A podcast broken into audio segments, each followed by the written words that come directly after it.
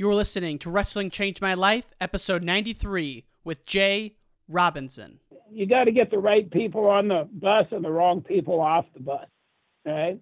So it says, this is what we're doing. We're here to win the national tournament. We're here to be a dominant force in wrestling. So now either get on the bus with us or get off the bus.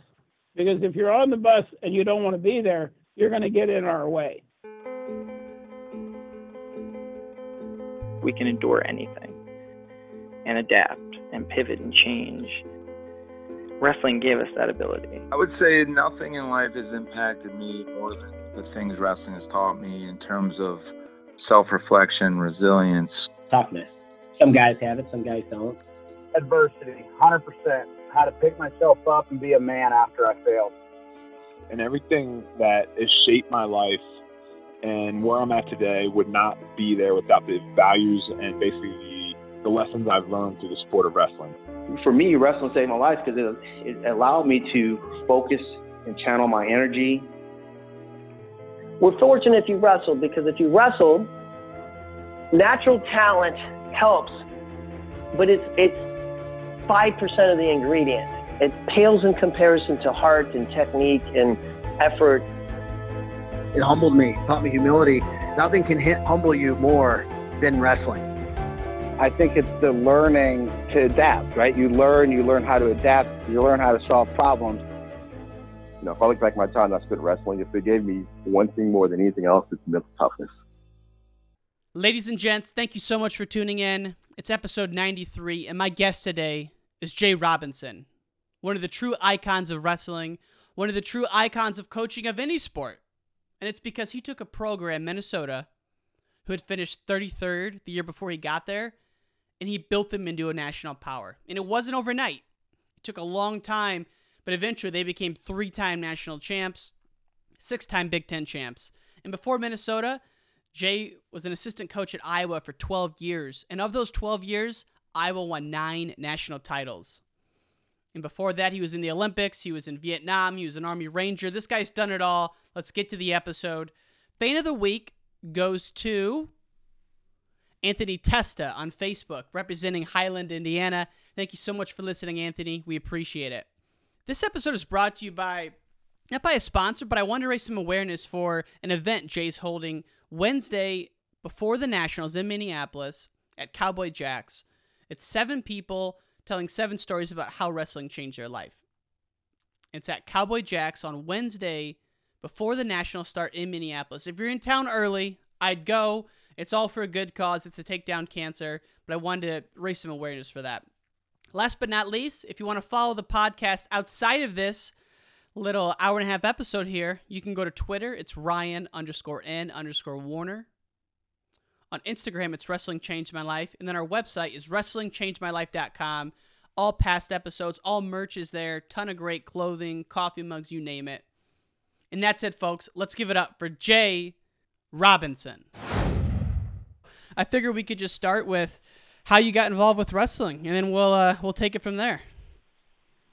It's pretty simple. I mean, my, I grew up in an era that's completely different than the era today, in that um, wrestling is everywhere. It, it's in grade schools.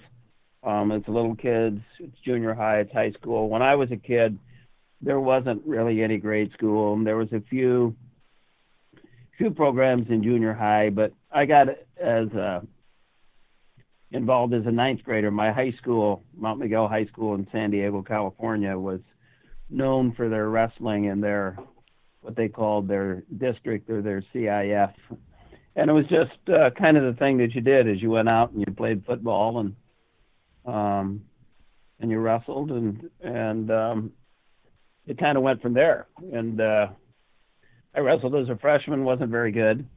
I mean, I, um, I was, uh, what was your I record? Was, uh, well, going into my last match, I was zero and seven.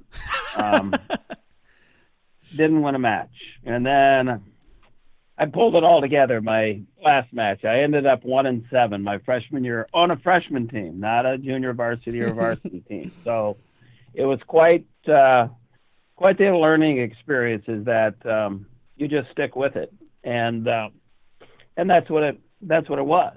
And uh, then luckily, uh, as a sophomore, I wrestled again. I couldn't play football because we uh, we got grades for like uh, citizenship and conduct. You, get an AA, and uh, I talked a lot in class, so I was kind of ineligible for football. So I ended up going out for wrestling, and um, and I got a chance to wrestle a couple varsity matches. I wrestled a bunch of junior varsity, but I wrestled a couple var- varsity matches and won them, and I got a letter. And that at that early age, it inspired me. Um, being around guys, there was a guy named Roger Pickens who was a was like in essence a two-time champion, three-time champion, and then you just start finding guys you, you want to be like, and um, it just kind of led me into wrestling. And then as a junior, I won in essence what would have been the state tournament, and then came back and won it again. And um, so there was a lot of things that kind of went went, went wrong, but then went right. And it seemed kind of to be some parts of my life is that you go down one way and then you end up going another way, or you find a better way out of it.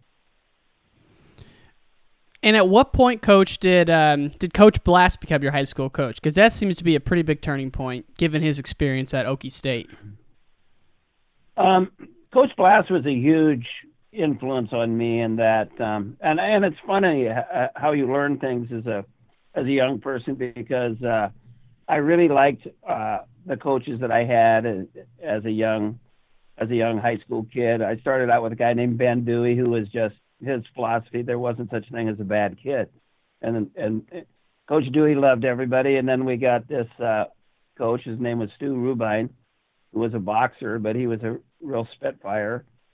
And I really liked Rubine, and I did well, and I won won the tournament as a junior. And then Blast came in, and and Rubine stepped back, and it was almost one of those things of like, hey, you know, you're taking our coach away. We really like this guy.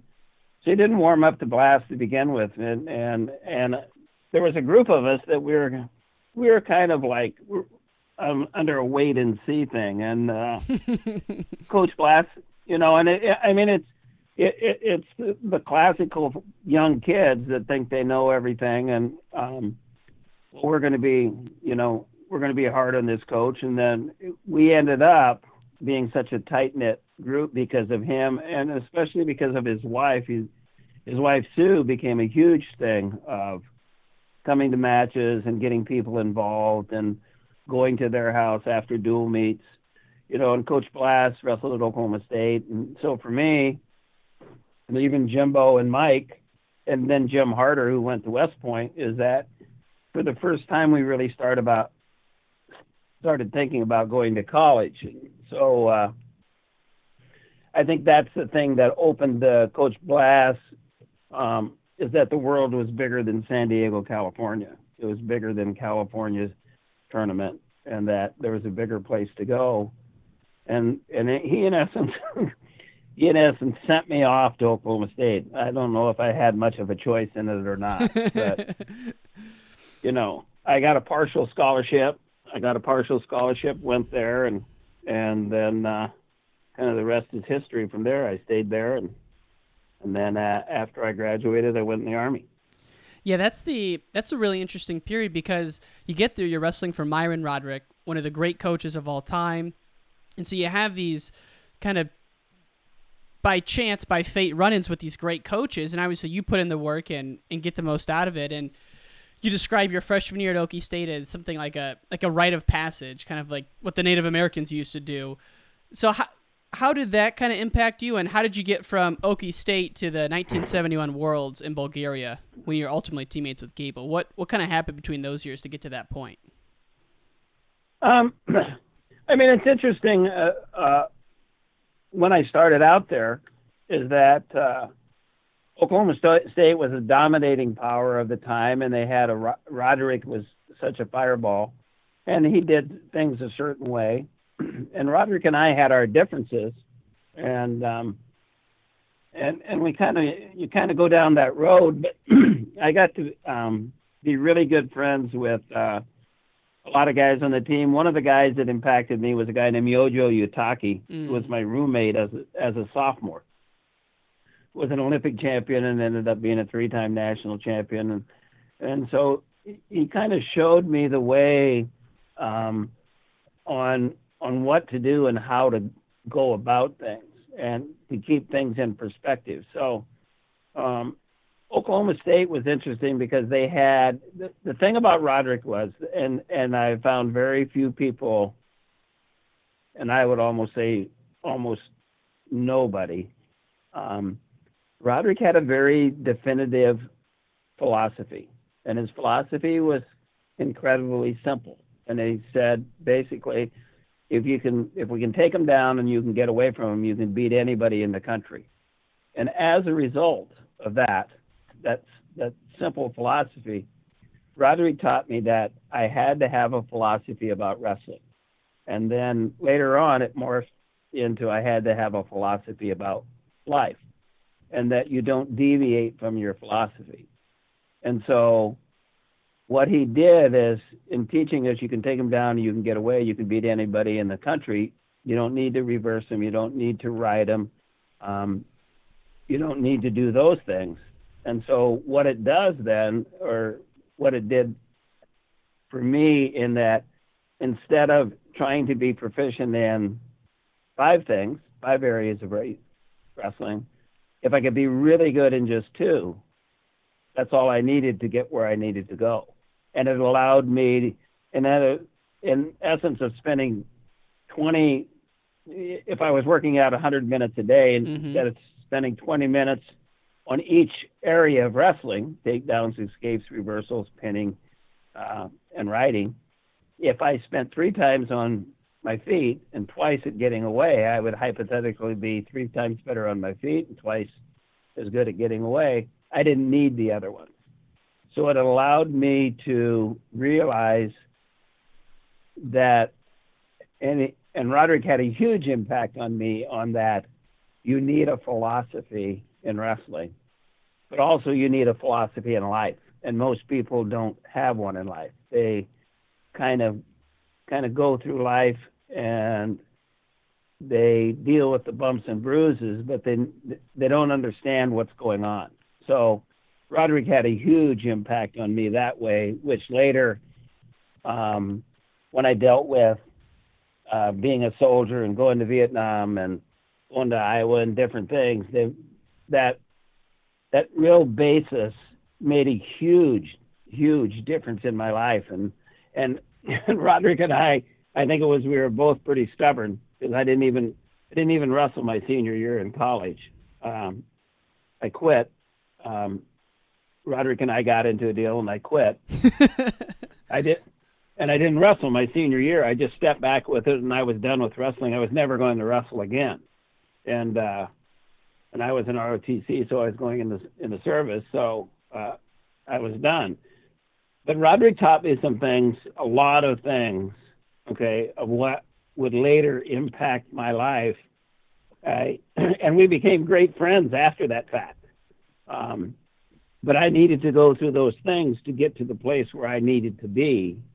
And he helped me understand how critical a philosophy is. And even when we get to the uh, intensive camps later on, um, one of the things that every kid that comes to intensive camps has to do is he has to, in essence, write his own mission statement. Mm-hmm.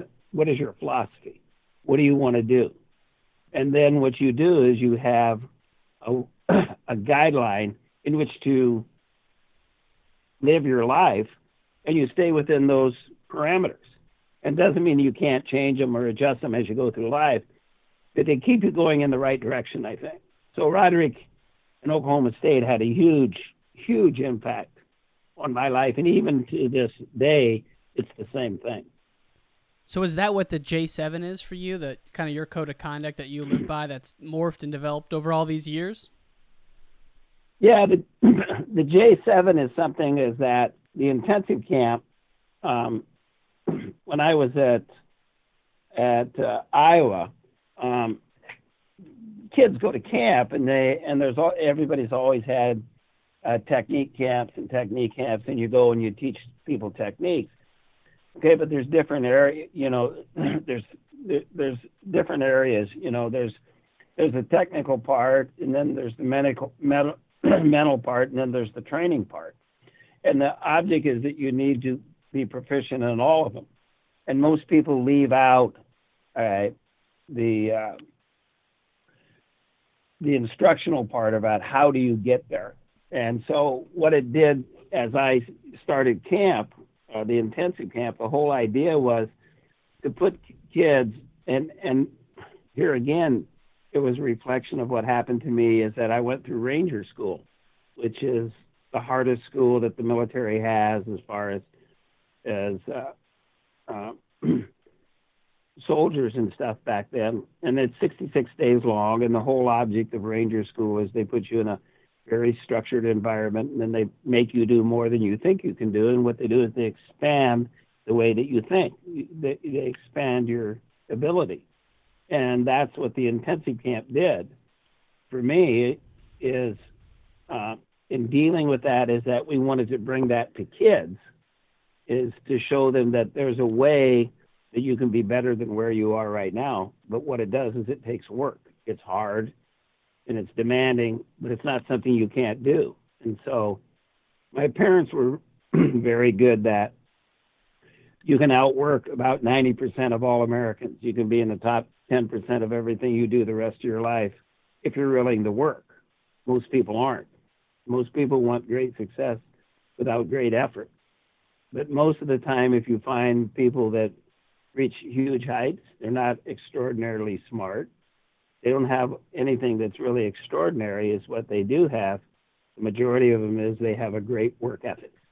And it's something that you can learn, and it's something that can be taught. And so, as a result of all this, is that um, all these things that have been happening to me in wrestling with Roderick and then being at Iowa and then later on going to Minnesota these things all start coming together and they play out in these in these words uh, at camp.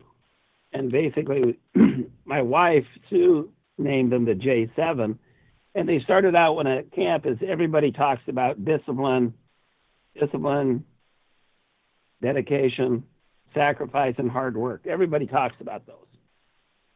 Those are four things coaches say. Right, discipline, dedication, sacrifice, hard work Okay, but then you have to be responsible and then you have to be accountable to yourself and to others. And six of those J7 skills are about you. The seventh is about service, is that once you do something for yourself, then you have an obligation to help other people. And so then service comes in. So then we codified these six six things about you and the seventh one about helping others. And uh, my wife, uh, Sue, named them the J7. And so that's what we teach. And I think that it very easily sums up um, if you want to go into a, into a philosophy about life, that's pretty much my philosophy is dealt with those with those seven words. And so that came from would you say most of that came from Coach Roderick or the Ranger School, or kind of just a culmination over all those years? No, it, it came it came from a culmination of those those years. You know, the first four were easy. Right. Discipline, dedication, sacrifice, and hard work. Every athlete hears those four. Okay. And so those came a combination of all those different things of wrestling, of school, of ranger school, of all these things. But then the more I talked about those things to young people at camp, at the intensive camp, two words always came in is that you're responsible, okay, for doing them, which means it falls on you. And in the end, you are accountable to yourself whether you do them or not. So those two words fit with the first 6 mm-hmm. And and then the last one is is that as you look at faith uh, in my life has been very super important with my parents started me down the road is that then you have an obligation right, once you find out who you are and become the person you have, then I believe you have an obligation to help others. You know, okay? Um, there's a quote in the Bible that says, "When you do good, don't let the right hand know what the left hand's doing." Okay, do it in secret. Okay, and you're doing it. Okay, you're not doing it to get a reward. You're doing it because it's the right thing to do. And so, over the course of time, when you do something enough time, these things start melting together, and they start. if you look at those seven words, they start becoming um, dependent upon each other. And as a result, if you live those seven words, you'll have a, a pretty cool life, I think. Pretty good life indeed. And you talk about service as the last one. One story that comes to mind for me is that, you know, when you were still in the service, you decided to voluntarily go back to Vietnam. Why did you do that? And, and kind of what was that story of how you decided to go back to Vietnam even though you had already been there? Well, I uh, I volunteered when I went in to set the to set the thing kind of straight is that back when Vietnam was going on and and people can't realize young people, but they were drafting fifty thousand guys a month. If you didn't, you if you weren't in school, if you weren't in school, you were going in the service, right? And they were going to draft you. Fifty thousand guys a month were going in the service. Wow. My two older brothers, my two older brothers got drafted, um, and went to Vietnam. My younger brother joined and went to Vietnam. I at Oklahoma State, you had to be in ROTC the first two years. It was mandatory back then. Wow. And I knew I was going to, because uh, there was a thing called the Morrill Act in the the federal government gave state governments land.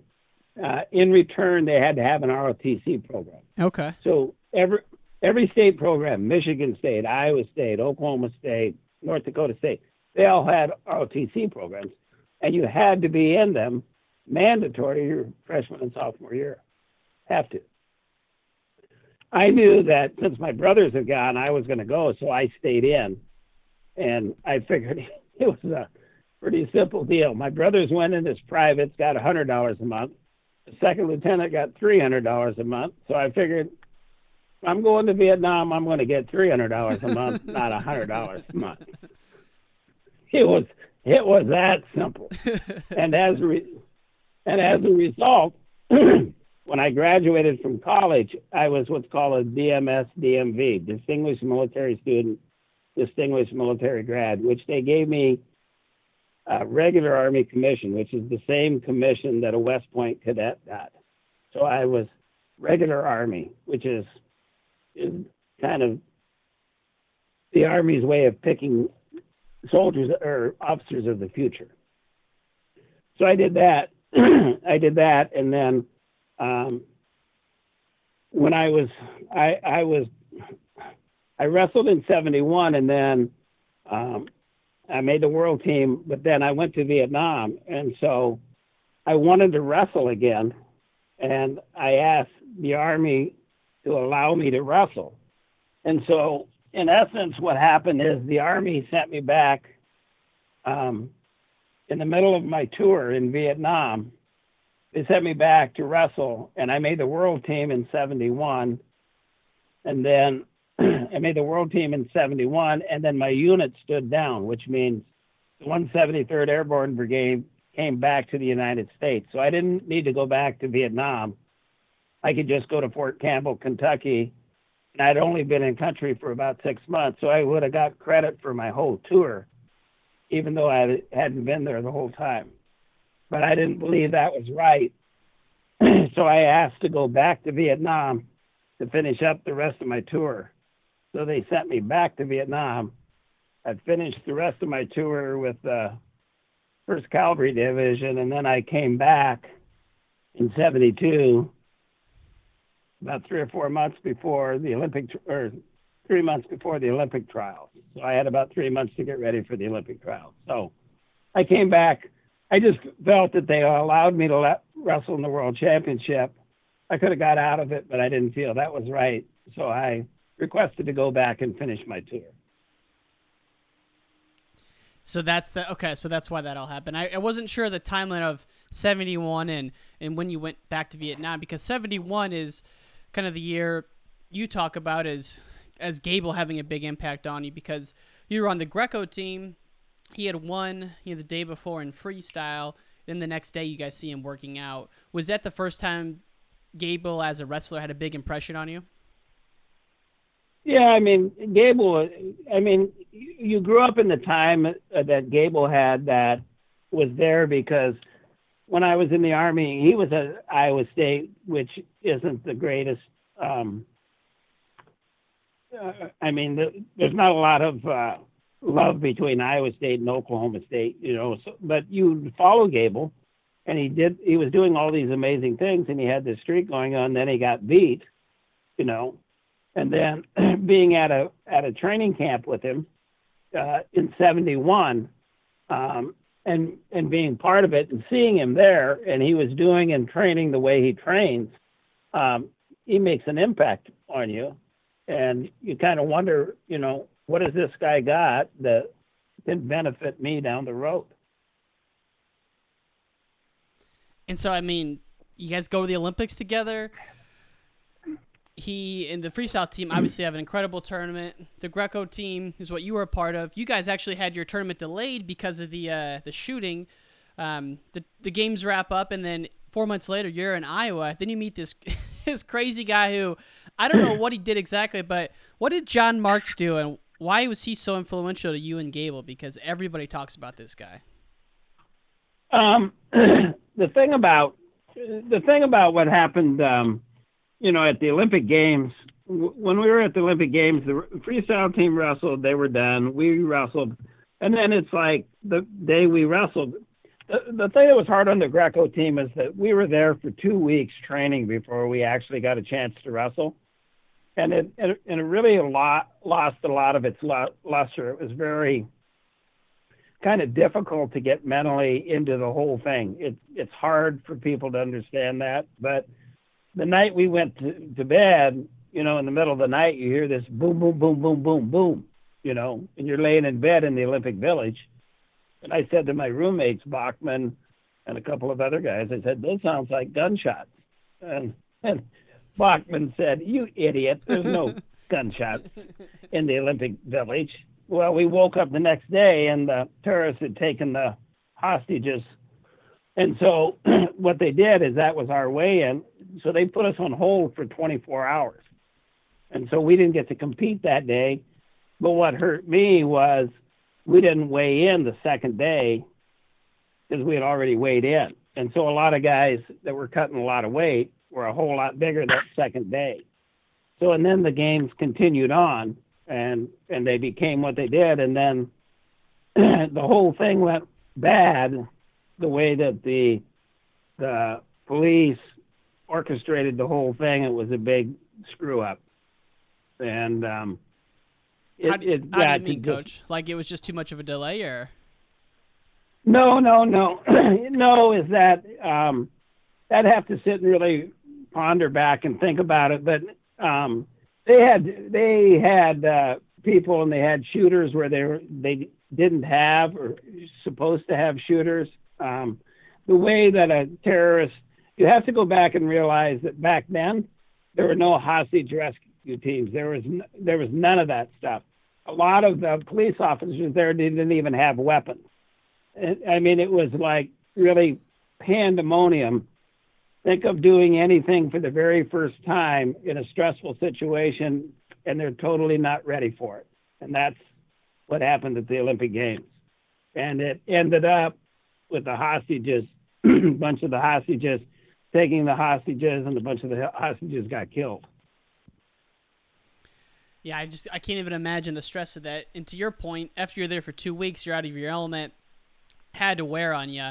And so when the games wrapped up, did you think you were done with wrestling, or did you know you were going to go to Iowa and uh, coach with Kurdelmeier and, and that whole crew? Well, I was I was still in the army, so I had to get out. So I asked. Uh, I was a regular army officer, so I had to resign my commission.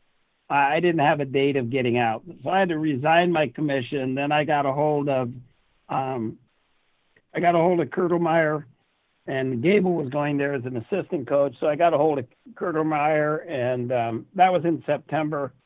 And then I, I went to Iowa. I resigned my commission, got out, I think, in January of 73, uh, second semester Gable's first year there as an assistant coach. I went there as an assistant coach.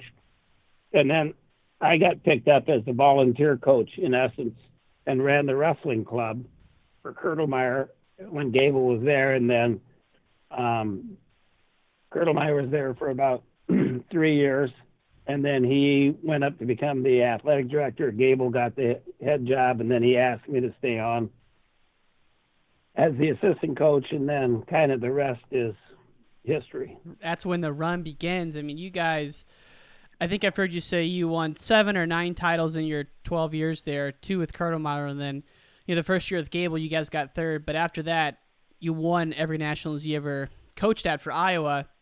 I mean, what was the segregation of duties for you and Gable? Because you hear a lot of people say Gable was more kind of motivation and running the workouts, whereas you were the technique guy. You were the one developing the guys. How would you describe just kind of looking back on your time there?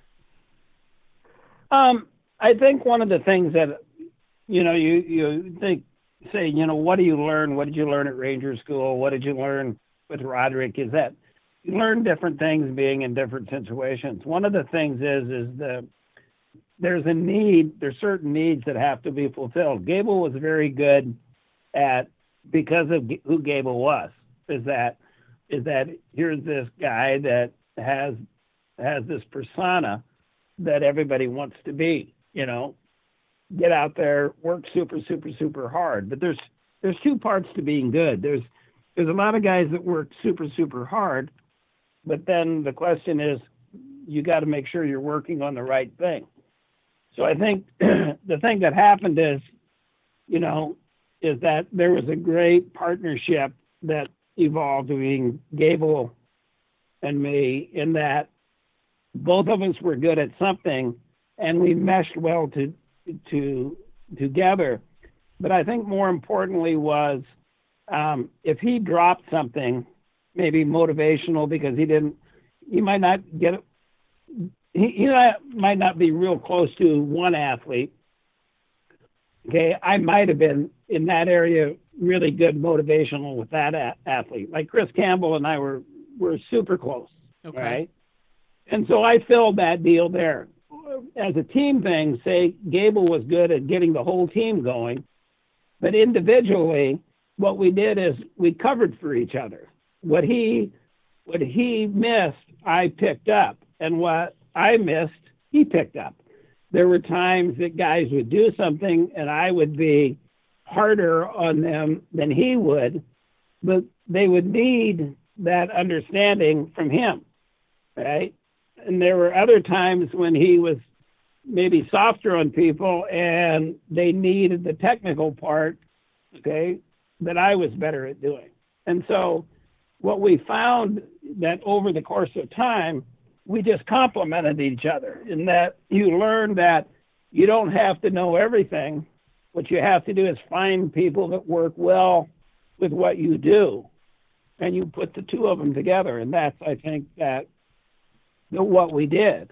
And I think that as it as it just became in wrestling, people became aware of that, and they didn't. Most people would have not even noticed it. and then so you, it's it's it's very was, it's very hard. Go ahead. I was just gonna say you throw Mark Johnson in there, and like he's from my hometown. I'm a huge Mark Johnson fan. It sounds like at the beginning he was more of a kind of a workout partner GA, but then he kind of stepped into that second role as well. So you were you and Gable were leading the charge, and then Mark Johnson was there. How did he fit into things? Well, Mark fit in just like everybody else. Is that the beauty of it is, for the most part, um, there wasn't a lot of egos to get in the way. I mean, in essence, Gable was going to be Gable. So no matter what you did, you could work out with a guy and you could spend all your time. And in the end, he's going to wrestle for Dan Gable, right? Even if you were in the wrestling room with every day, putting him through everything. So egos didn't get in the way a lot because everybody was there to try to help and make everybody else better. and there was there was enough um, there was enough stuff going around for everybody to get some very positive reinforcement from it.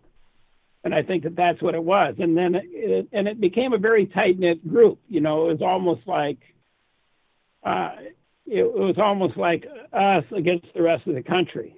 Um, and so so it became fun. It became, you know, can we do it again? Can we, you know, instead of, oh, geez, I don't know if I can do it again, as opposed to, geez, let's see if we can do it again, you know, and that, and and then that kind of personifies, and then you get the kids along the same line, believing in stuff like that, and the belief system starts taking care of itself, and it gets people involved. They want to be involved in it.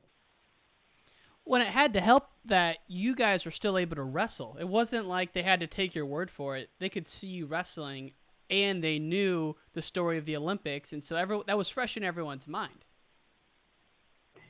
Yeah, I mean, one of the things, you know, one of the things that you do, and I mean, even in the military, so then you go back to the military and it's like, um, you know, one of the things that you, you know, you, you hear your parents say over and over again, but it's so true, is you lead by example, you know, when you go into the wrestling room and you're 33 years old and 34 years old and you're you're thumping on some guys okay that are you know 19 20 years old okay they look at you and have a different respect for you.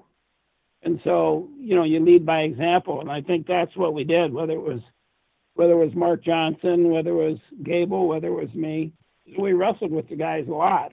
And you can spend the you you can you can tell people or you can teach people. And when you just get in a wrestling room and you go up in the wrestling room and do the techni- technical stuff with them.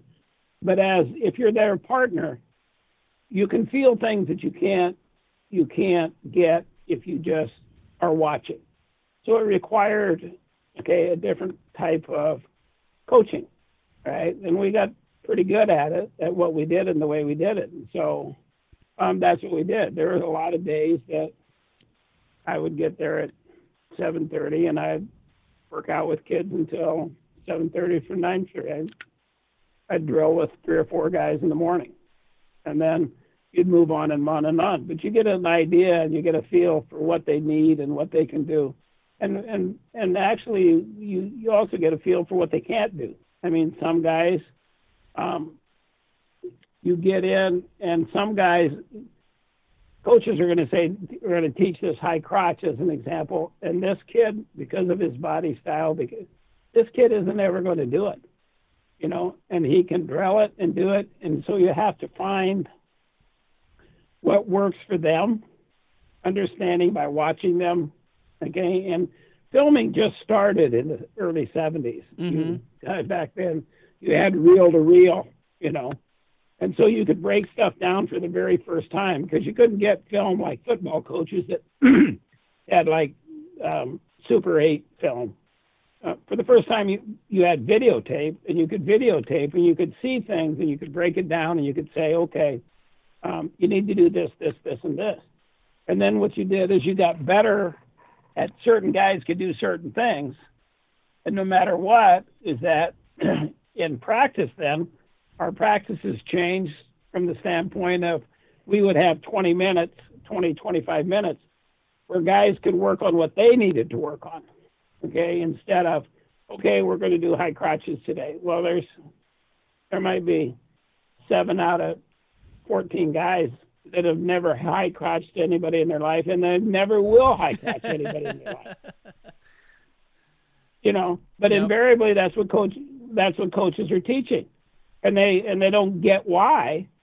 Okay, and they, instead of saying, "Hey, what's the best thing for this guy?" Okay, so I spent a lot of time with Chris Campbell as an example, one of the first guys.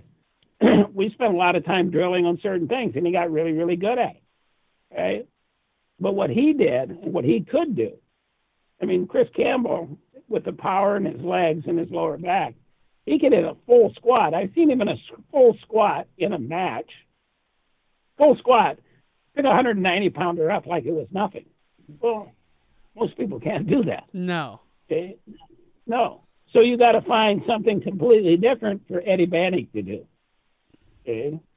And so part of the coaching that got very good um, that I thought that we personified it at Iowa was is that we we went to different guys who were good at certain things, and certain coaches went to certain guys, and there was never there was a lot of crossover for helping. Right? But what you did is this guy needs this instead of instead of making this kid do this, this is what this kid wants to do. That's half the that's half the problem right there, or half the solution, and then you can go from there. Yeah, that's one of the things everybody says about Gable and that regime in that time is that everyone felt not everyone, but most guys felt that there was a real trust with the coaches, Gable, yourself, and Mark Johnson, and the wrestlers. And because of that, you know, they were able to be vulnerable. You guys were able to be vulnerable, and then progression happened because kind of the pleasantries were out of the way, and there was just that that trust and kind of this bond between you guys that they say they had never experienced previously before in wrestling. And so that seemed like one of the key ingredients was just the trust you guys had with the guys and the coaches. well, it was a different time too. Is that you have to realize that most of the coaches we were young, okay, and the kids were young, so we did a lot of stuff together. Um, later, when I went to Minnesota, one of the things that becomes very important is to build a team. You have to do stuff together, and so we did things together. I mean, we went to parties together. We had experiences together. Um, one of the biggest things was camp when I started camp way back in 74 is that we went to camp all summer long. Think of taking 20 guys going to camp for 66 days and you're all together for 66 days. Okay. You don't have any school. You don't have any distractions because you're away from home. You're there to teach wrestling. You're there to train in the day and to go have fun with your with your buddies okay, in the evening when you get some time off. And so it's a very bonding. It brought people together. And that's the whole thing what you do as you talk about a team is that what can we do? Uh, so partially my job was to bring these guys together, bring them together, do things together so that we do it as a team. Because the difference between wrestling and people don't, I don't think they realize this very much. Wrestling Okay. How do you sum up your year in wrestling? How do you sum it up? What happened at nationals most of the time? Seems like. That's it. That's it. Exactly. Okay. So to paraphrase what you're saying, what happens at nas- nationals, if you're in high school, did you get on the podium? That's how you sum it up. Mm-hmm. Okay. That's all about who? The person. That's right. okay? There's no what. There's no what? Team. There you go. So, in order to get that bonding, what I tried to do was do a lot of stuff to bring all the guys together in different deals. We had, we had a, we had at Iowa, we had some pig roasts at the end of the year where we'd have the team, okay, and we'd have this pig roast and we'd roast some pigs and we had a a fun time, and it just got bigger and bigger and bigger. One year that we won the nationals, we invited everybody to come. I mean, there was like a couple thousand people that came. Man, had to be some just oh yeah legendary times. Oh, the people and the brotherhood there must have been just something really oh. really oh. special.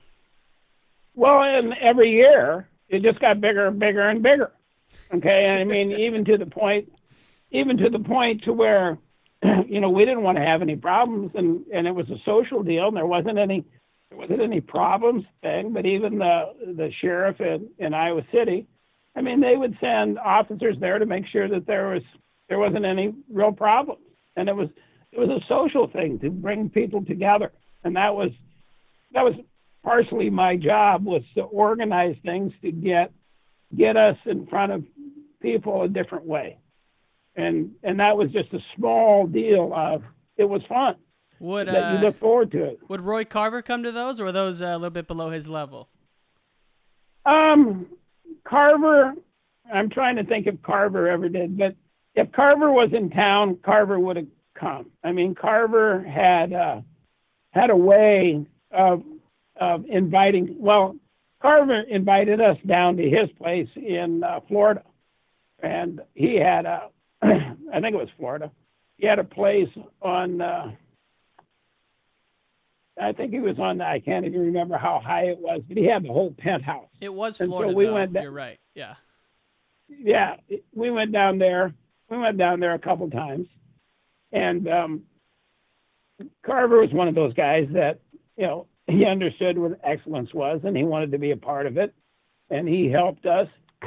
And he was he was like he, he was really a good guy when you just were around him one on one on one. You know, and it was interesting to see a guy. You know, he was worth at that time I think two or three or four hundred million dollars. Um, so I mean, he had about everything there was, and when you went down to his place, I mean, it was uh, you would look at the different stuff in there and think about it, but it was it was a pretty amazing place for the athletes to get a chance to see something that. I mean, it was all by NCAA rules, Right. but yeah, but the whole thing of having these having this pig roast and and this pig roast grew every year and and originally you know you go back to John Marks John Marks um, was my best friend in Iowa City. And um, when I got there John worked for Harold Nichols in Ames when Gable was there. And he worked for Harold Nichols Wrestling Equipment Company.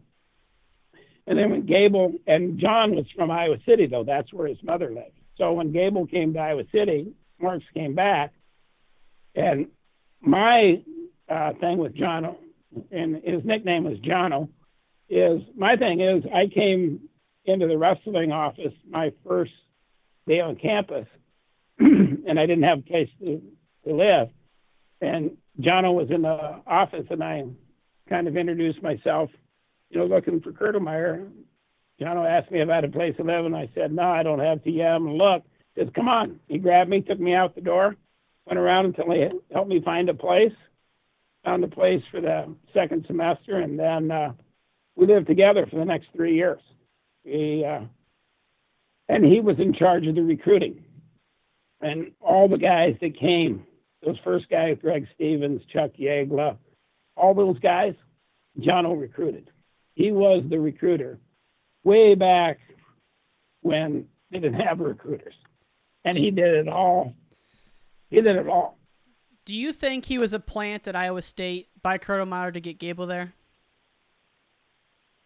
Um, no, I don't think so. I mean, I think that. Have you heard that story? just one of those things.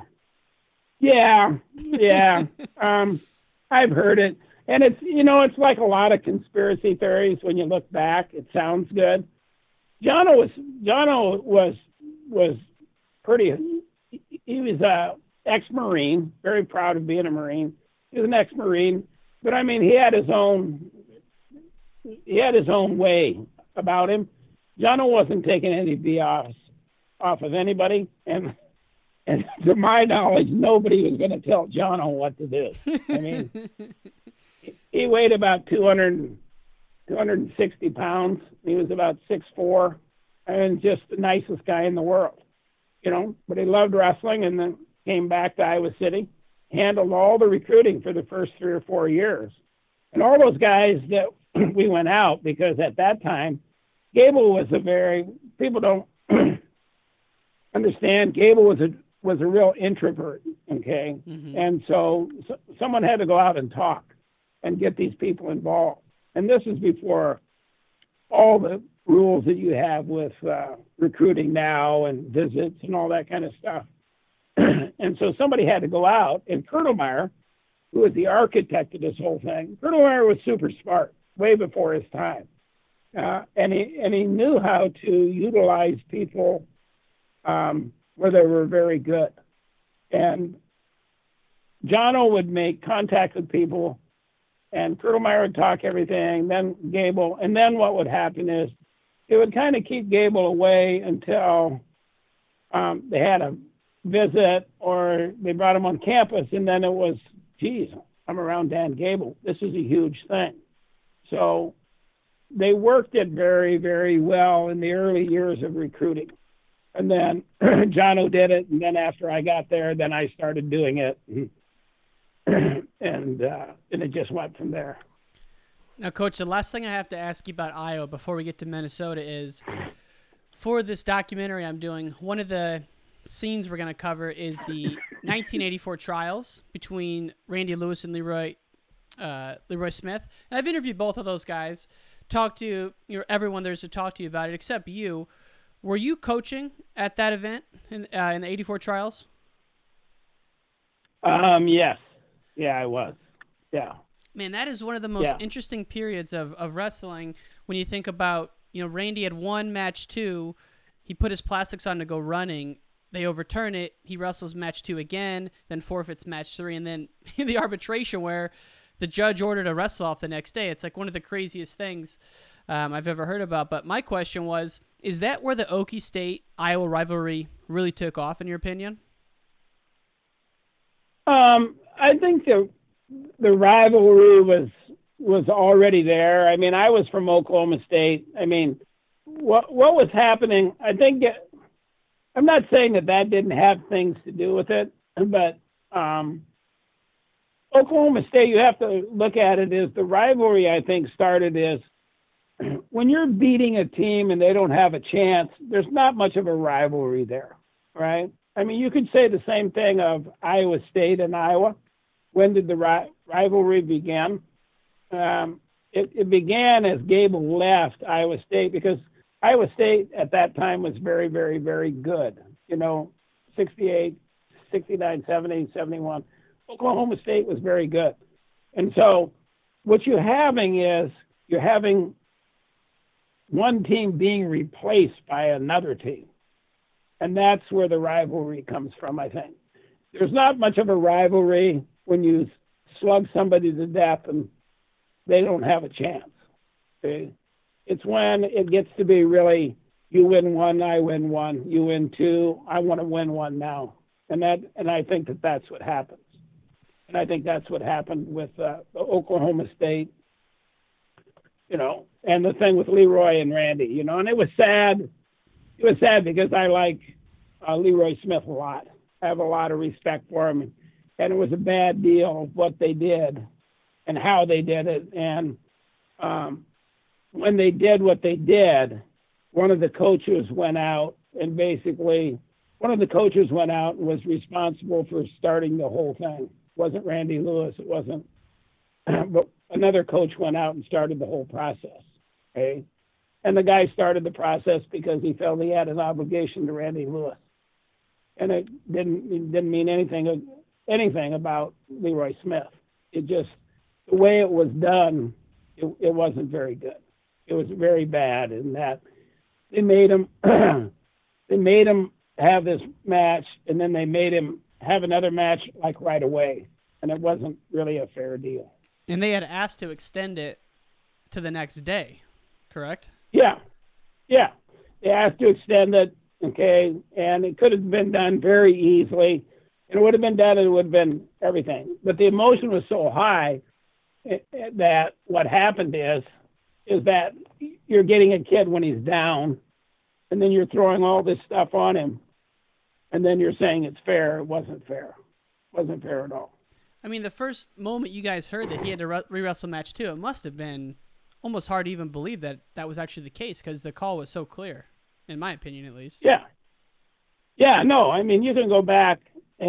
You can go back and look at the look at the film. Nobody does that. When I and when everybody starts getting into in a deal because they there gets to be a thing, and I mean, it's been a long time. So I would have to sit and really think exactly how it went down. But I think to the point that there was a call that they went back through arbitration and they gave some points that they didn't they shouldn't have gave.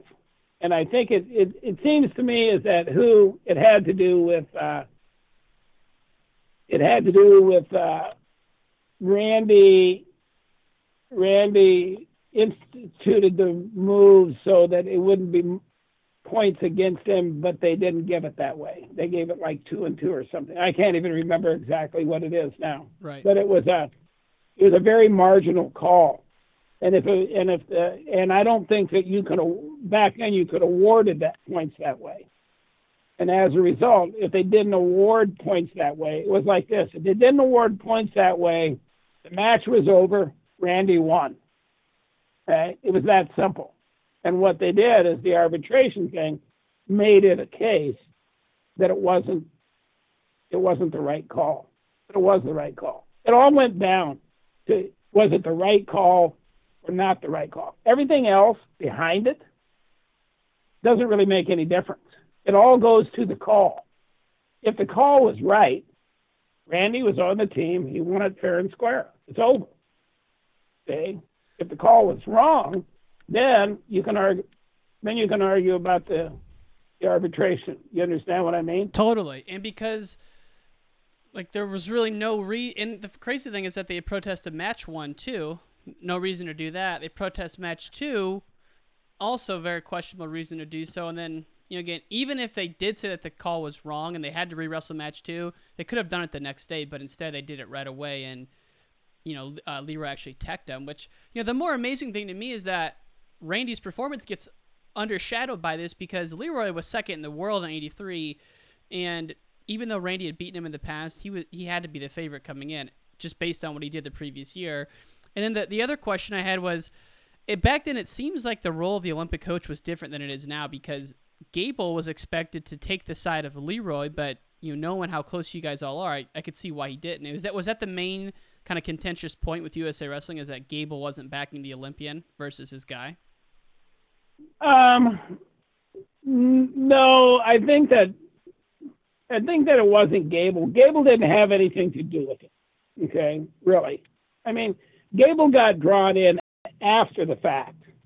There was another coach that instigated the whole thing that was very close to Randy Lewis, right? And he did it because he did it because the call wasn't right and it wasn't fair with what they did, right? And so Gable was pulled in after the fact, really. so Gable, it, it, it really didn't have anything to do with Gable at all. I mean, then once it, it, it goes back to the goes back to the same thing, and it's still contentious here 20 years later. However, it goes back to the fact that was the original call right or wrong? If it was right, match is over. Randy Lewis is on the team.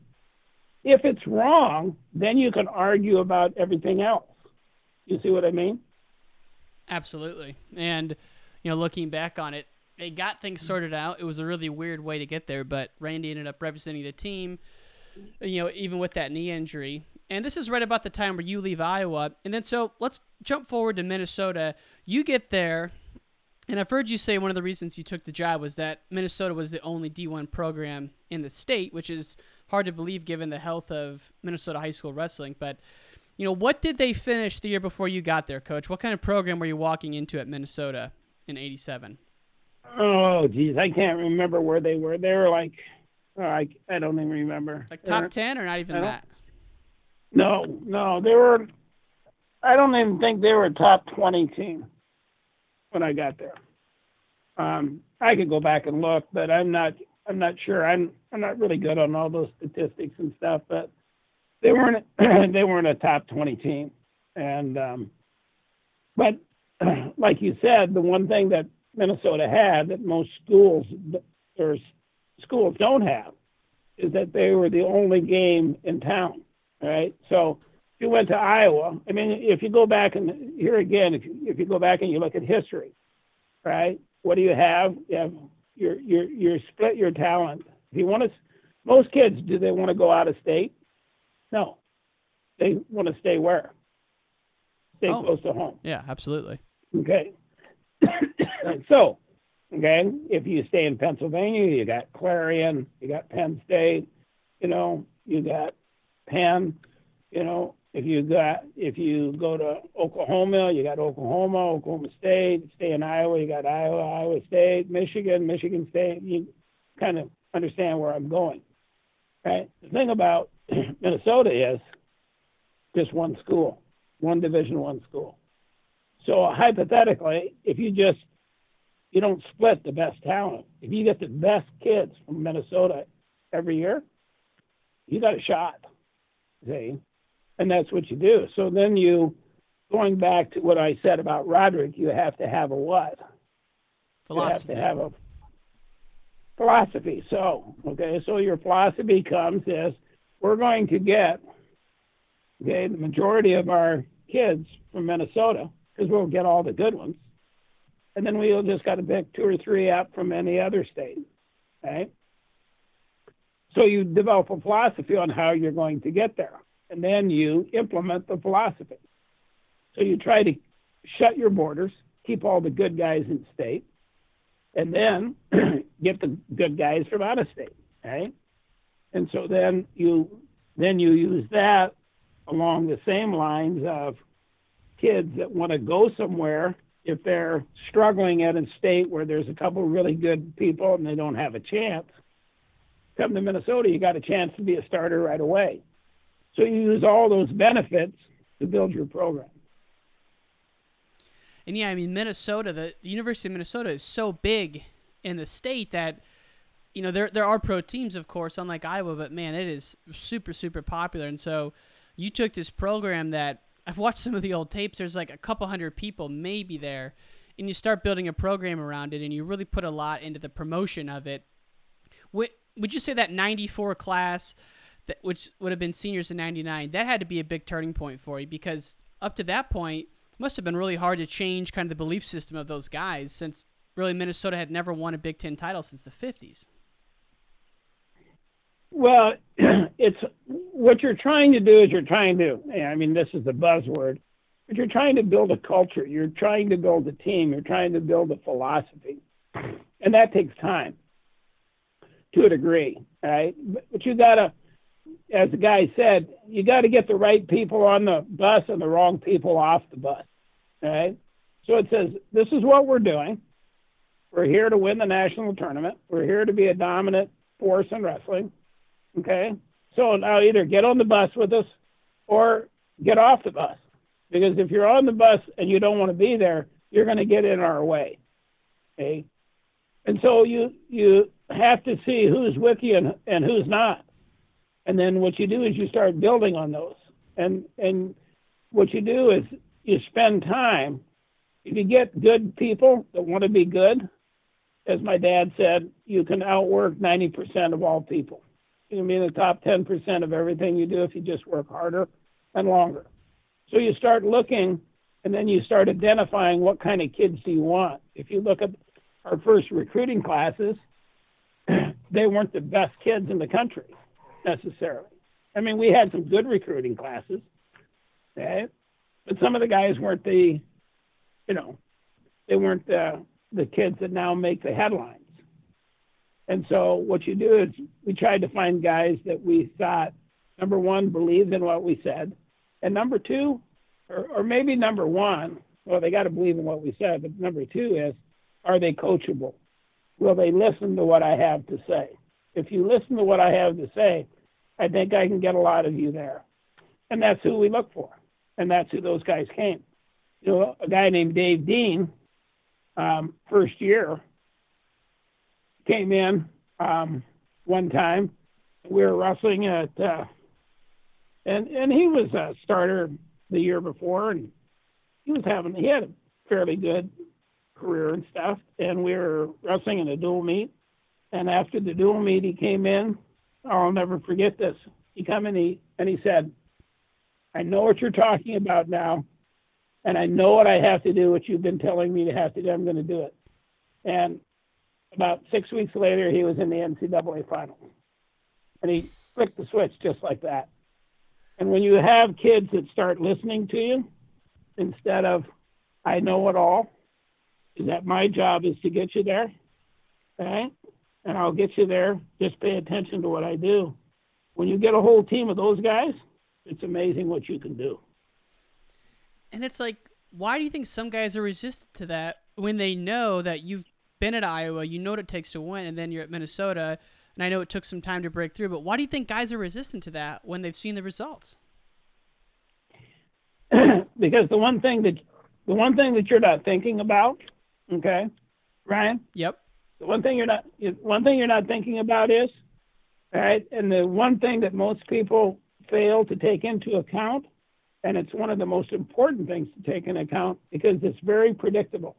It's called human nature. It's called ego. Okay. Most people would rather be right and not get what they want than to be wrong, okay, and do something different and get what they want. You understand what I'm saying? Mm-hmm. Okay, it's human nature. Okay, you'll find as a coach. I mean, I found as a coach, the guys that'll come in and say, "Hey, J, tell me what I have to do, and I'll do it." And say, "Okay, this guy can go a long way for most of the time." Doesn't get there every time, but he gets there more times than the other guys do. Because how many guys you know that that have all the talent in the world and they never make it? Too many. Okay. Far too many. Yes. There's a quote and it says, "There's nothing more common than unsuccessful men with talent." Okay. One of my favorite quotes. Talent doesn't get you there. Okay. Most of the time, heart gets you there it's very easy to put talent in to teach people technique. It's incredibly difficult to teach people heart. Okay? It's like Dave Dean. When Dave Dean said, I get it. Okay? Had all the heart of a warrior. Okay? And then all of a sudden, boom, there he is. Okay? Marty Morgan hard, had to be one of those guys for you too, though, right? When he came in, I mean, he was. I know he went to North Dakota State first, but he wasn't a big time recruit. But uh, he seems like a guy who just completely bought in as well. Him and his brother. Yeah, the whole Morgan family did. Yeah, you know, there's lots of them that came and they just bought in. You know, Keith Nix is a little kid that came from Tulsa, Oklahoma. You know, nobody thought much of him, and he made the NCAA finals. Right? Okay, and he wasn't a hard, super hard worker. Right? But what you get kids, Keith had an unbelievable amount of talent. Okay, but when you have talent, what happens most of the time is you, a lot of people with talent don't get there because they get to a point where talents understand what I'm saying? Absolutely. There's an inverse relationship. People that have talent don't have a great work ethic because they what? They don't have to have a great work ethic because their talent gets them there. On the other hand, a lot of people that have a great work ethic don't have what? Talent. There you go. Okay. So the key is when you get a kid like Keith Nix was, and and Keith Nix, coach, he would always talk to me, coach, why are you making me do this hard stuff? You know. and then what you do is, is you didn't, I didn't give Keith a choice. Keith, you be here at six thirty tomorrow morning. We're coach, I don't want to run. Keith, I don't care if you want to run or not. You're going to run. So, in spite of himself, okay, we helped him get there by making him do what he wasn't good at. And he ended up an NCAA finalist as a true freshman. Pretty amazing deal. And then when he got away, and and Keith Nix, as an example, needed that discipline. Okay, and when he got away from it, he fell way back down. Okay, so the key is when you're when you're in life, the key is to recognize what you need, what thing you don't have, and find somebody that can give it to you one way or another, and then latch onto them. If it's discipline, find the guy that's going to make you disciplined. If it's hard work, find the guy that's going to make you work hard. If it's dedication, get the guy that goes to practice six o'clock every morning. Go with him. Okay. If it's hard work, go out and chop wood with him. All right. Find the thing that's keeping you from getting where you want to do. People don't usually not get there because of what they do really well. They don't get there because of what they do very poorly. So you get more progress by fixing your weaknesses than you do by continually working on your strengths. But what do most people want to do? They work where? They want to do what they're good at. That's right. So they go in the working room and they work at they work on they they work on their their takedowns because they love takedowns, but yet they get beat because they get ridden. They can't get away. Okay? So it becomes important in your life, not only in wrestling, but in life. What am I not very good at? If I can get good at what I'm bad at, okay, I'm going to leap way ahead than where I should be. But that requires what? What's the first J7? Requires what? Discipline. Discipline is doing what you don't want to do when you don't want to do it. Okay. What about That's someone like Le- what about someone like Lesnar, coach? Where obviously you guys spot this guy, one of the uh, the most athletic heavyweights we've seen of all time. He just happened to be there when we had a great group of heavyweights with Stephen Neal, Kerry McCoy, um, you know that whole crew, really tough. Wes Hand from Iowa, but you know when he came in, what was he like? Did he have to transition and develop some hard work, or he already have that coming in? No, he had to do the same thing. Okay, is that? Um, I mean, he, he here here is a kid that comes in and he has it all, but you got to make him, you know, tougher than he's than he's used to. All right, and he grew up on a farm, but just because he grew up on a farm doesn't mean that he has a hard work ethic. And so, you made him do things that are hard. Okay, we used to have a thing at, at when guys would come in. Um, when freshmen would come in, right? Look at it. Okay, you're talking about things that impact. All right, when you go into the military, what's the first thing that you do? What's the first thing that you do that everybody that goes in the military has in common? What is it? Shaves their head? No. No. Well, yeah, that know. happens. So what- Total what guess. They, what they what they do is when they go in the military, the thing they have in common is they go to basic training. Okay. Right. Okay. That means they all have what? Shared they all have the same that shared experience. They have the same basis. Okay. So what we used to do is guys that would come in, we would put them through a month, a month of our own training. Okay. They'd have to, and I can't even remember, but I mean it was all. I had it on a schedule. Okay, all the freshmen, all the transfers, they're all coming in at 6:30 every day. Okay, on Monday, Wednesdays, and Fridays they're lifting and running, and then on Tuesdays and Thursdays they're doing legs and and technique and stuff. So after this month of very hard stuff, they have done what? They've done their what? They've done their basic training. Okay, they've earned they have earned their way into the group. So now they have a what? Commonality. Mm-hmm. you know, Brock had to do the same thing. Same thing. Sheldon and then, Benjamin. go yeah, ahead, coach. Sheldon Benjamin. Sheldon Benjamin had to do the same thing. They all had to do the same thing. They, and it's the object of get them together because now they all have a what? Shared experience. They they can all relate to it because nobody can just got in. They had to what their way in. Had to work their had way to- in, and that's I- had Zach That's right. Sanders on, and I've had a lot of the Minnesota guys on, Lawrence Thorne and Sanders. Zach Sanders was telling me that if you're a freshman and you're redshirting, you had to actually do a lot more than the starters, which I kind of thought, hey, you're not starting that year, maybe you're off the hook. He said you'd have to do more, and that kind of goes into what you were saying is, you know, those guys who are in that first year together, and if they're not on the lineup, you know, they're they're kind of going through that as freshmen together, so that next year when you come into it, you know, you have that that shared experience. Well, and go back to what we talked about philosophy. Okay, what's the thing about philosophy? What did we say? Okay, what's the bottom? What was one of the bottom things? You can what? You can what? Ninety percent of the people At work. There you go. Okay, it's a skill, which means it can be what? Can Can be, be learned. learned. Yeah, absolutely. Okay, so if you learn it, all right, then you're no different. Yeah, I went through the same thing. Rick and Coach, you know, J took me out and ran my butt off. All right, blah blah blah blah blah. So now they all have what?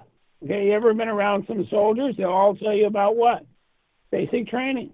Right. And they'll know who they're they'll know who their DIs were, their drill instructors. They'll call them by name. Okay? so they have a commonality. And that's what you're trying to do about this team, is you're trying to get them so, to where they're a team. So they have a common bond, a, a common mission, so that they'll take care of each other. So when they go out, I mean, this will sound stupid, but when they go out, when they get in trouble, they usually get in trouble as a group. Okay? Because they're all doing the same stupid stuff. All right? But at least you know where they are. Okay? And it and so it's it's a different kind of thing than most people are are used to.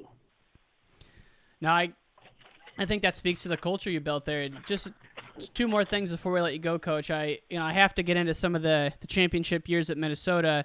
Um, you know what jumps out to me is that you look at '99. You guys won the Big Tens for the first time, and from what I've heard you say is that that's a year where everyone was bought in, everyone did all the work, and man, the crazy thing about life is that sometimes it just doesn't happen for you. You know, how long did it take for you to get back on the horse after getting second in 99? Because I know that that was a devastating loss for you and for your team. So, how long did it take for you to get back on the horse? And was that a, a big kind of refl- self reflection time for you? Um, yeah, I mean, it was, uh, you know, it was like uh, sometimes you get mad at God, you know, and I was mad at God. Mean, it's like we've done this, we did it the right way, we did this, we did this, and then it's like the rug gets pulled out from underneath you, and it's like I was disappointed and I was mad. I was mad at God. Is that, geez, we've done this, this, this, and this, and you don't let us have this, you know? And then it took about three or four months, I guess, for me to say, hey, it wasn't my time. Okay? Wasn't my time. It wasn't right. All right? You've got a better plan. All right, I get it. All right, I'm okay. Let's get back at it. And so it probably took me three or four months. And then what happened, as what's happened many times in my life, what happens is we come back in 2000 and then we come back in 2001 and we do something that no one's done before. You know, so it's like the reality of is God's better got a better plan. He's When I- just always one step ahead. He's always one step ahead of us. Yeah, and I've heard you say that quote, you know, you never know when you're three feet away because that was very much the case. You look at 97, Gable gets his send off. You guys get third, have some incredible wrestlebacks that Saturday morning. Had some guys get third, and you got third as a team. 98, you get second. 99, you get second. Absolutely heartbreaking loss. And then 2001, we come back. Now we're at Carver. you guys have six in the semi. I'm getting chills talking about this. You guys have six in the semis. I am. This is such a great story. You guys go 0 for 6 in the semis, and you, I had to imagine just you kind of having those conversations with yourself again. You're maybe feeling sorry for yourself, or you're kind of angry with God, as you put it again. Where were you at going into that Saturday morning wrestleback round in 2001 at Carver? I mean, we had a team meeting. It was really a cool team meeting. We had a team meeting that night after the whole thing. I mean, we were we were I think the word we would use is disappointed, you know? I mean, it, it was like the same thing. It's like it's happening all over again, right? But it was like, okay, all right, what do we got to do? This is what we got to do, guys. It's in our hands, right? Let's go do it. And that's basically exactly what they did. Okay, it's like, yeah, this isn't the way we wanted it to be, right? And most times, God's got a better plan or a smarter plan, right, than we do. So we could have pushed a couple in. I mean, think about it. We could have, in in that 2001, we could have pushed a couple guys into the finals, and we could have won, right? Been like every other team. Mm-hmm. But what did we do? We didn't have anybody in the final. And we became the only team. What God gave us was something more special than anybody. We became the only team in a history, 120 some years, that without a champion and with 10 All Americans won the national tournament. And would you rather be? and against a team that you helped build the dynasty. You built the dynasty from 72 to 84, and those were the teams you were beating. Um, you know, the Iowa teams. That was your nemesis at Carver. Unbelievable. At at Carver. So so looking back on it, okay, life can only be lived going forward. I mean, this is a great quote. Life can only be lived going forward. It only makes sense looking backward. Okay? So what did he do? He held us back, okay, and allow us to come together to do something unbelievably special. Okay? No champions. So nobody on the team could say it was just me. All 10 guys gave something. Pretty amazing. Amazing. when you and, it's like you look at guys and you got six championships or eight or three or whatever, you say, well, hey, that's great. Okay. Hey, but what do you got to be happy for? It's like, guys, look what God gave these 10 guys. 10 guys. He gave these 10 guys something that nobody else has ever done. Okay. That's pretty special. It is amazing. It's never been done since. Even if you forget the part of no finalists, ten All Americans is ama- amazing. But the fact that there were no finalists, what a uh, what a what an unbelievable performance. And I've heard that throughout that season, you kept a sticky note in your journal or your practice plan that had three and zero and then ten on it. Why, why'd you do that, Coach? Well, I I I I had to I still got that sticky note too. No somewhere. way! Wow. Yeah, I got that sticky note somewhere. I'll have to look where it is. It seems like there was there was three things there. There was three and zero. Oh, three and zero. Ten. There were three things. There was three and zero. Ten.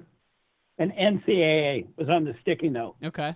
And so, and so in my in my daytimer, you know what a daytimer is, Right. okay? Um, in my daytimer, I move that sticky note every day, and the reason I moved it every day is that I learned that we get so distracted with our life we forget something, a lot of things in life. So that sticky note could be anything. It could be your wife and your kids and what you want to do. It's and and it could be sticky notes for different parts of your life. And my sticky note for wrestling was three and oh. zero. Well, it was it was three and 0, 10 NCAA. It meant three and zero is that we would beat Iowa in the dual meet, the Big Ten, and the Nationals. Ten means the only way that we could win would be to have ten All Americans and NCAA meant that we would be the NCAA champion. Yeah, I carried that with me my that whole year, and I still got it somewhere. I love that. I'm a big sticky note fan myself, and I don't know if I've ever kept one that long, but it's just it's just powerful. That's that that's the way it kind of panned out.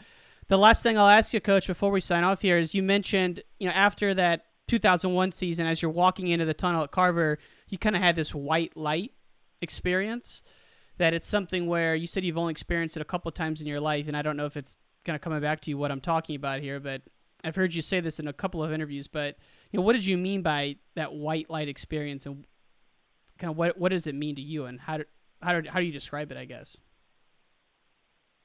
Um, I think you describe it as you're walking into a place where, where a few years before, um, when I had left Iowa, I had resigned, I'd left, I kind of left, you know, under a cloud, so to speak, Mhm. maybe.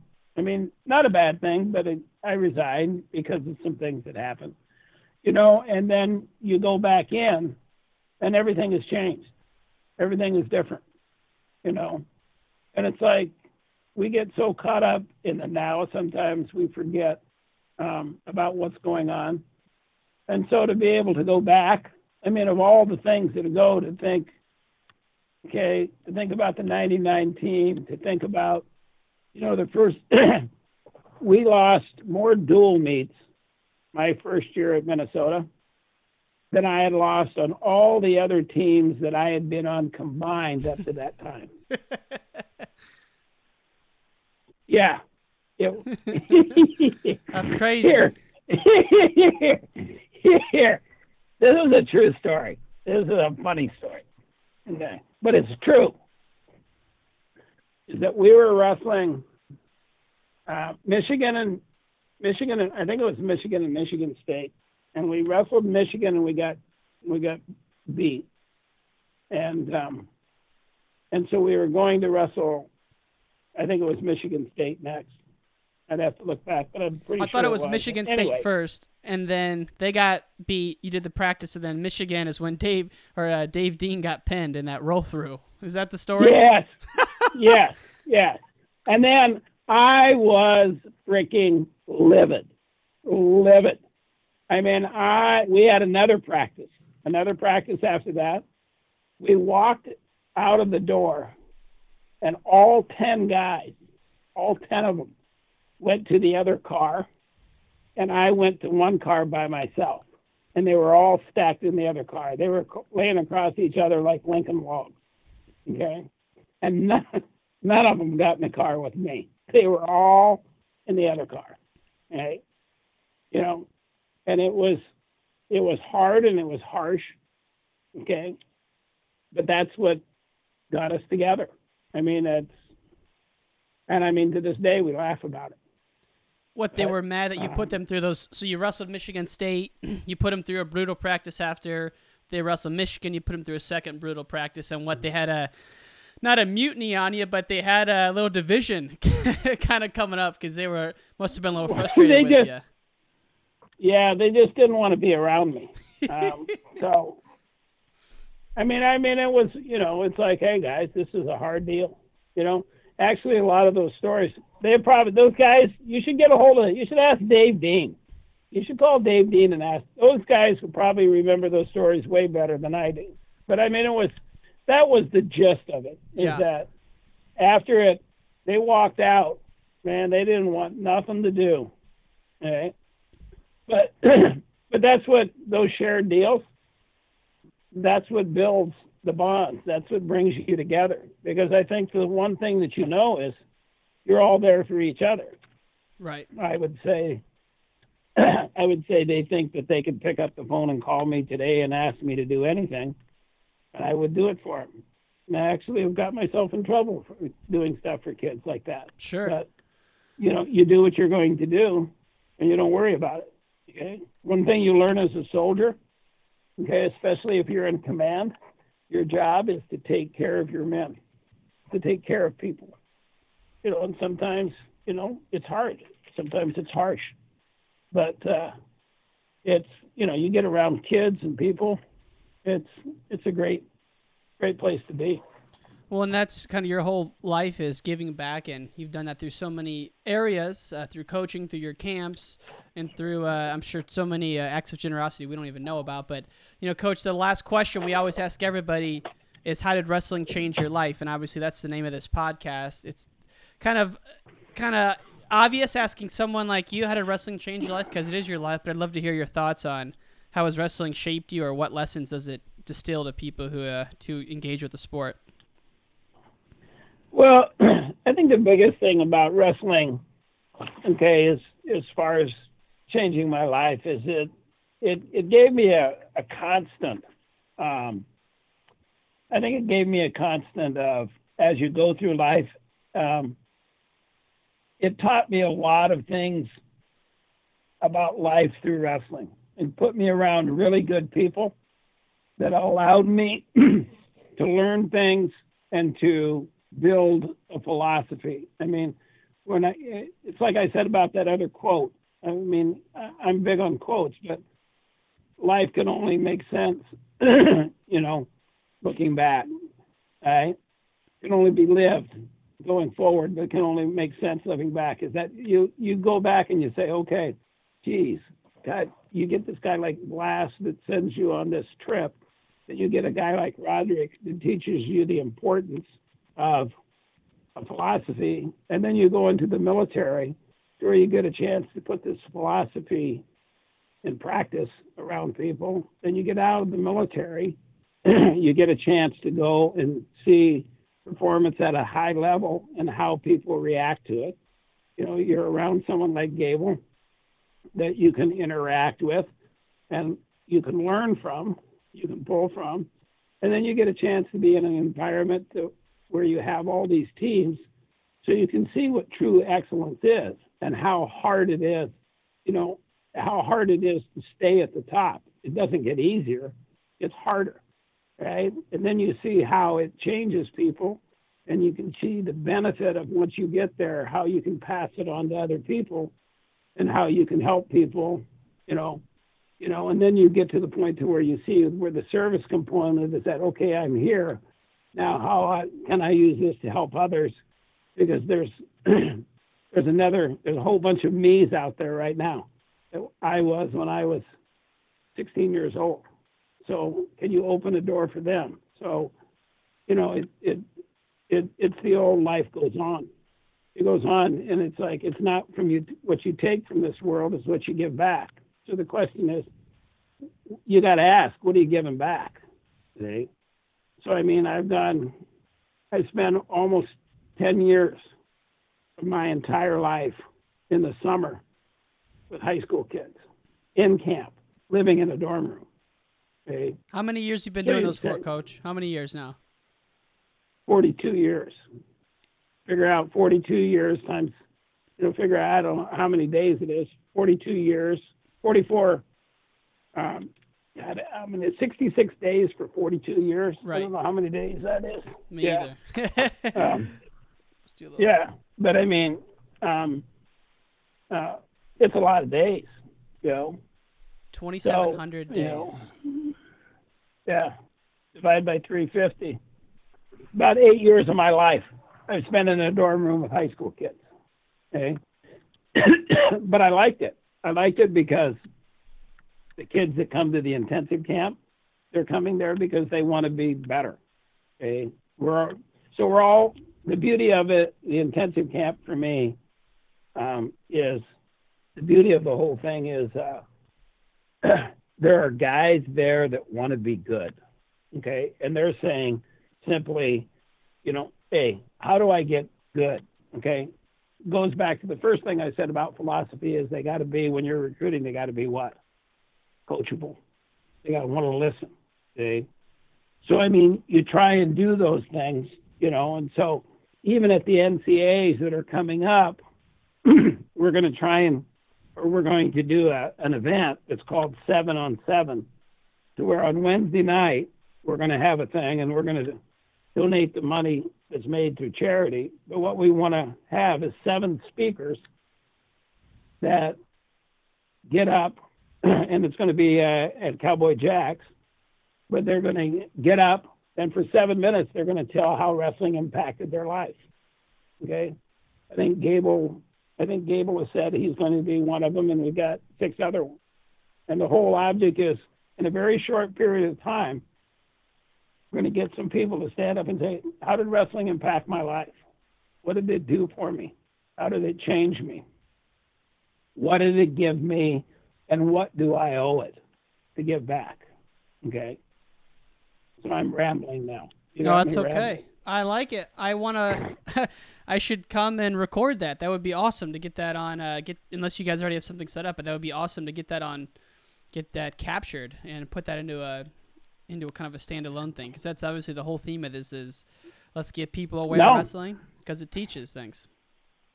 Yeah, no, there's uh we're gonna do it in in in uh in court in uh with track wrestling.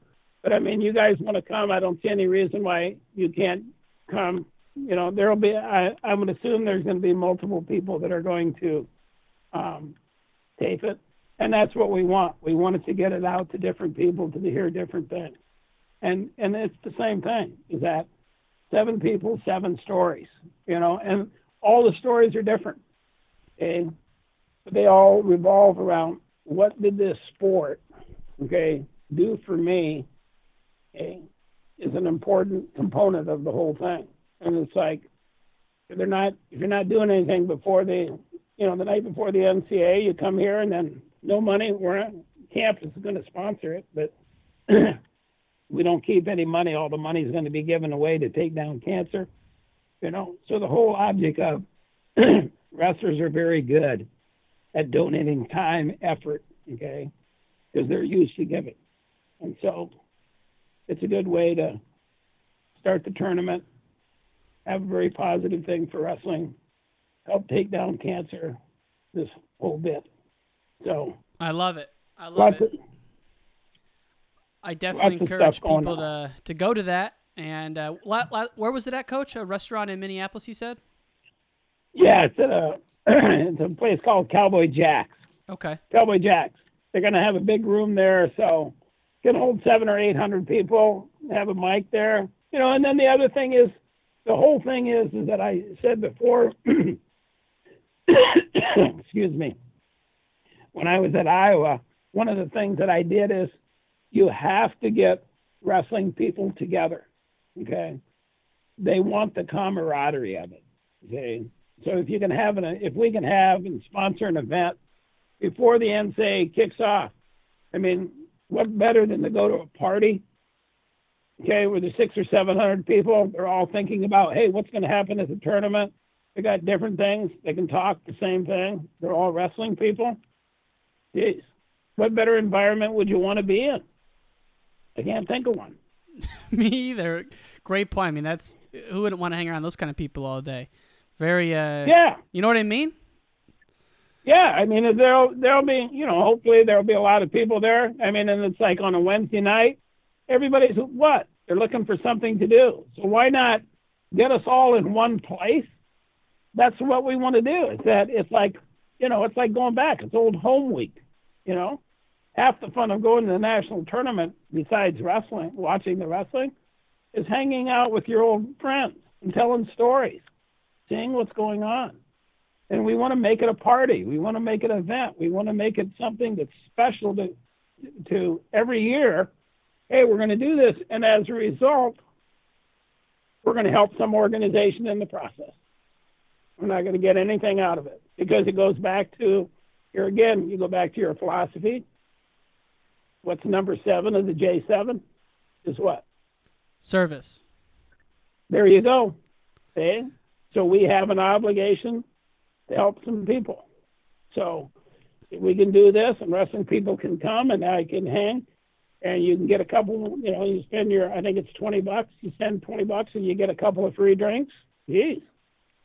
And you get the chance to talk wrestling and bump into, see old friends and faces and geez, and it's amazing how much better we were than we think we were, you know, tell stories and it's good. You know, I was I was a whole lot better now than I was way back then. At least I think so. Yeah. No question about it, But- Coach. Yeah. Yeah, I just get better and better every year. I I don't even remember anybody beating me anymore. Too funny. Well, Yeah. Well, Mr. J. Robinson, it's been an honor, sir. Thank you very much for your time. I look forward to meeting at the Nationals. I'll be sure to come up and say hello. All right. You do if anything I can do for you, let me know. Happy to. Been fun, Ryan. Been fun, Ryan. See you. Bye. And all great things must come to an end. If you enjoyed this episode, please subscribe, give us a review, give us a rating, and share this with your friends. It would mean the world to us. Thanks for listening to Wrestling Changed My Life.